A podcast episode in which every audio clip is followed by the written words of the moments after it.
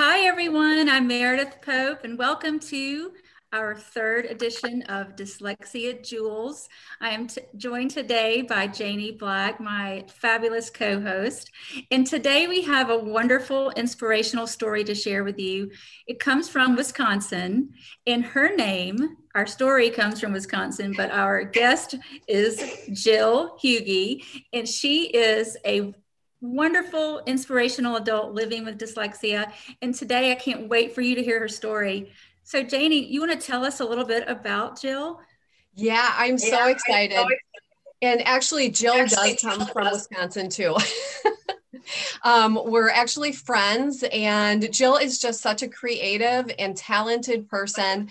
Um, she has a master's in theater, a BA in theater, and a minor in dance. Um, she most recently worked at the Weidner Performing Art Center here in Green Bay. Um, before that, she lived and worked in New York.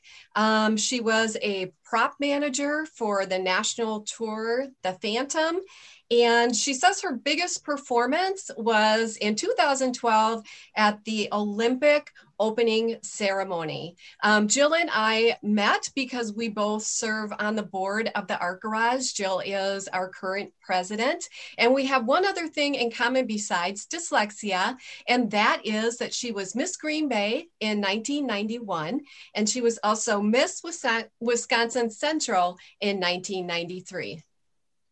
Oh, I love it. I love it. Always like that pageant connection.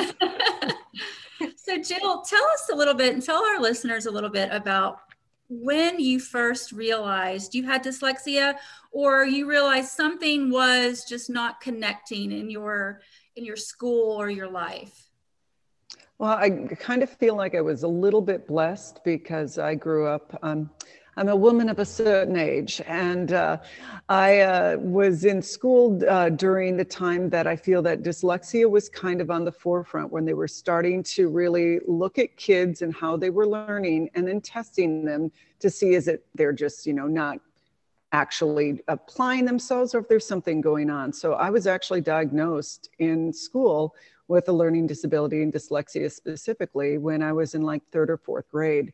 The teachers realized I seemed to be trying. I was acting like I was engaged, but the comprehension just wasn't there. The reading was really behind the rest of the kids in my class. And then that's when they said, you know, I think you have dyslexia. And we tested and they said, yes, you do and now we're going to put you into a special class. So it was kind of nice that I had an opportunity at that age to, when the other kids in my class, my elementary school class in third, fourth, or fourth, fifth, and sixth grade would do their English period, I would go off to another room and learn phonics and just kind of help me switch my brain around to make it a little bit easier for my comprehension. And for all the adults and everybody, that was a win for me but as a young girl who was already very tall, who already had glasses, who already was quiet and shy because I knew I wasn't like everybody else, being pulled out and being highlighted even more. And not only was I the tall girl, I was the only girl in these classes. Uh, most of the most of my fellow students, and I, I don't recall. I was trying to think about it today. I don't know if some of the boys in that class with me were actually in there all day long, or if they were like me and pulled out for certain, you know, points in the in the day. You know, if this kid wasn't good in math, did they go in there? I don't recall that, but I was the only girl during that time, so it was it was hard. I was picked on. I was actually um, bullied quite a bit. Uh, I wouldn't go out at recess because the boys and some of the girls would pick on me, and it, it wasn't it wasn't easy. But you know, I'm I'm I feel blessed that I was diagnosed early because my brother, who um, is uh, six years older than me, he didn't he wasn't he was you know in the 60s they weren't talking about that. They were slowly figuring it out. And he had dyslexia and i think he had some other learning disabilities that were never diagnosed. And because of it his life wasn't really great. And unfortunately now he's since passed away at 52 so i never got a chance to really sit down and talk to him adult to adult about what our learning disabilities were and how his learning disability affected him. But i can actually tell that he didn't really do much with his life because you know you feel like a loser because that's the way people treat you both adults as well as children. So you you said that so beautifully. Um, and i just want to bring up one thing janie. You know what i'm seeing and, and i'm hearing and everyone we interview and talk to there's a common denominator. It's around third to fourth grade that people are really realizing that that is the issue and that's one thing I want our listeners to remember, parents especially. It's never too early. Kindergarten, I had my son tested in kindergarten and it was dyslexia. Kindergarten has a 95%, 94% um, you know, accuracy rate. So parents, if you know something is happening soon, early, get them tested. Third grade is when it all happens. That's when you, you know, you stop learning um, a different way. I mean, you start learning and you have to do your writing and you have to connect it. And it's really like they say, it's when the rubber meets the road. So just wanted to bring that one point up because it's so occurrent every time, recurring every time that we we've talked to someone. Yeah, absolutely. And what's really sad, and of course, I experienced this and my child did, and honestly, it's a common denominator for all of us, is that you're at such a young age, your self esteem mm-hmm. is destroyed. And that is so, so sad. Um, and so, Jill, you know, in listening to that, um, I am so glad that you did get that intervention. But what were those long or short term ramifications to your self esteem? Um, well, that's it. Um, that that's always been with me. Even though, yes, I have gone on and I've gotten a master's degree and I got a bachelor's degree. I will tell you, when I was in high school, I didn't think I was going to excel academically ever because not only was I told it by teachers, and you know my parents were as supportive as they could be even though they had an older son but my middle brother he did not have any learning disabilities. And you know they tried to be supportive but when you have multiple children and not everybody is on the same playing field it's it's also difficult so it was it was tough for them it was tough for me and you constantly are hearing this and you know you're like in your heart you're like no i'm doing the work. I am putting in the time. It's just not sticking. So you're kind of arguing with the world outside and really arguing with the world inside. And that inside voice as we all know has such a deeper and stronger pull in our lives than anything else. And i mean to this day when i'm just writing a basic email to people on the board I'm like freaking out, thinking, does that sound right? And it'll take me 10, 20 minutes to just respond to a, a simple email. Um, so, yeah, again, getting a degree and going on and getting another degree, it's just like, how is that possible? But for me, and as I know with Janie and I've talked about it with Creative Kids Rock, that's one really amazing gift a lot of us dyslexics and people with different learning abilities we're creatives we're talents you know we've, we've got that special something. And i got a you know i was blessed with the voice so i can sing. And that's where i got out of my shell and that's where i really excelled. And that's the only reason why i went to college is because i got a scholarship to sing and dance at university but i couldn't get in academically.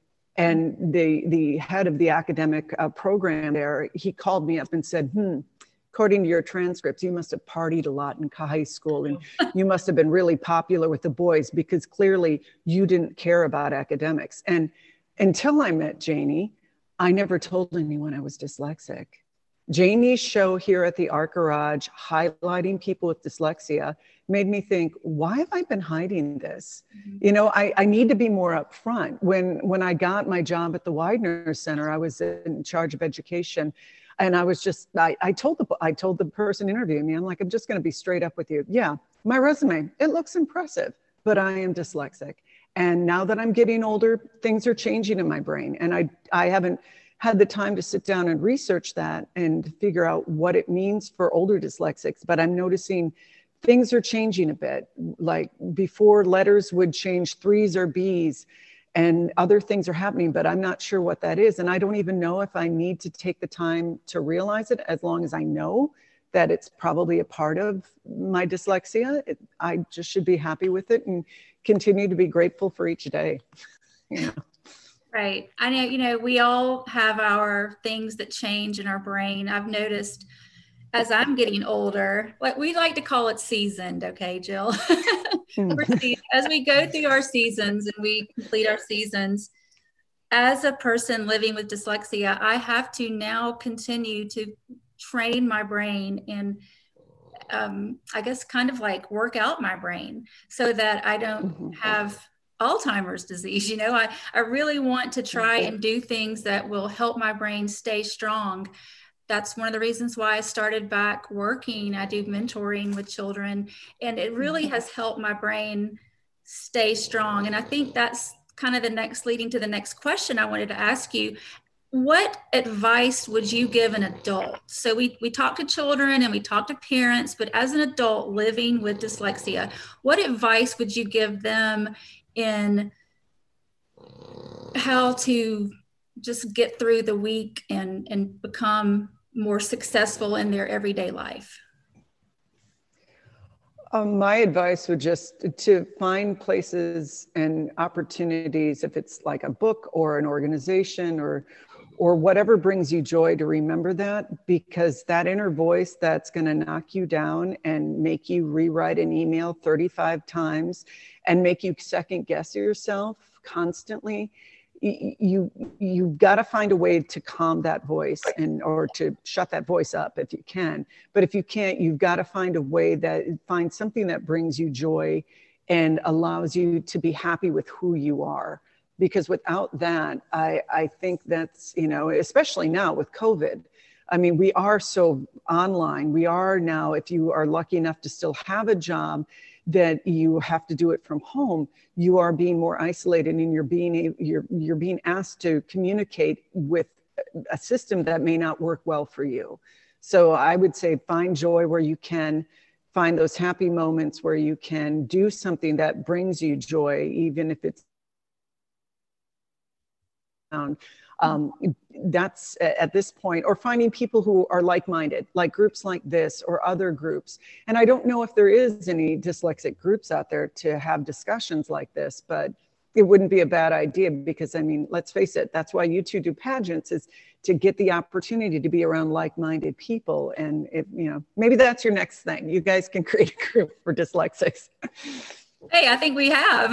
Yeah. I mean, having you here has been so wonderful for me because Janie and I both focus so much on young people and inspiring young people, but talking to an adult who has the same feelings and struggles, if you will, that I do has been so helpful. So I would love to start something in addition to this podcast to just reach out for parents and, you know, like-minded people just to have a sounding board to help each other. Absolutely. And that was one thing um, when jill and i met and then she was sharing with me that she has dyslexia. And i felt like maybe that was kind of hard for her but she really helped me because I need people who are willing to be honest too. And I need people that I can relate to. Um, I mean, let's face it, only us who are dyslexic really, really know what that's like. And we need each other and we need to support each other. And that to me starts with being honest and really embracing all of who you are and being proud of that. Um, Mm-hmm. And so that's why, you know, I am so bold about it. And Jill, I mean, I'm just so inspired by you. Um, what, in closing, what is one thing that you would say to, I mean, we talked about adults, um, but what's one thing that you would say to a child? Um, maybe that child that, maybe that was you you know maybe it was your little girl. What would you say to her knowing that she has dyslexia? What would your advice be to her? Uh, actually i brought this up uh, here at the art garage where i'm recording today. Um, a friend of mine his her son is dyslexic and he was in a class here for our summer art workshops and the first day he didn't really he felt like kids were making fun of him and, and stuff like that. And I said, You have a superpower they don't have, and they're jealous of that, that superpower. And, you know, we don't need to flaunt our superpower, but we know we've got it. So that's it. We, I would tell, you know, we really, it's important that kids know as well as adults that, yeah, we're a little bit different, but all of us are different and that it's okay to be different and that no one can take your superpower away from you and you shouldn't allow and give that power to them by making fun of you or saying you're stupid. You know of course bullying each other isn't the way to go but just remember you're special. They're special and no one can take that away from you. That was beautiful. Beautiful advice. Wonderful time with you today you have inspired me. I know you've inspired Janie, and I know there's someone out there listening today who needed this. And I am praying that we have touched their hearts and we have touched their minds so that they can feel empowered enough to get help, number one, or to reach out to someone. Please, ladies and gentlemen, girls and boys, whoever is listening today, you are not alone. You are smart, you are creative, and you are dyslexic. Thank you so much for joining us, and we will see you next time.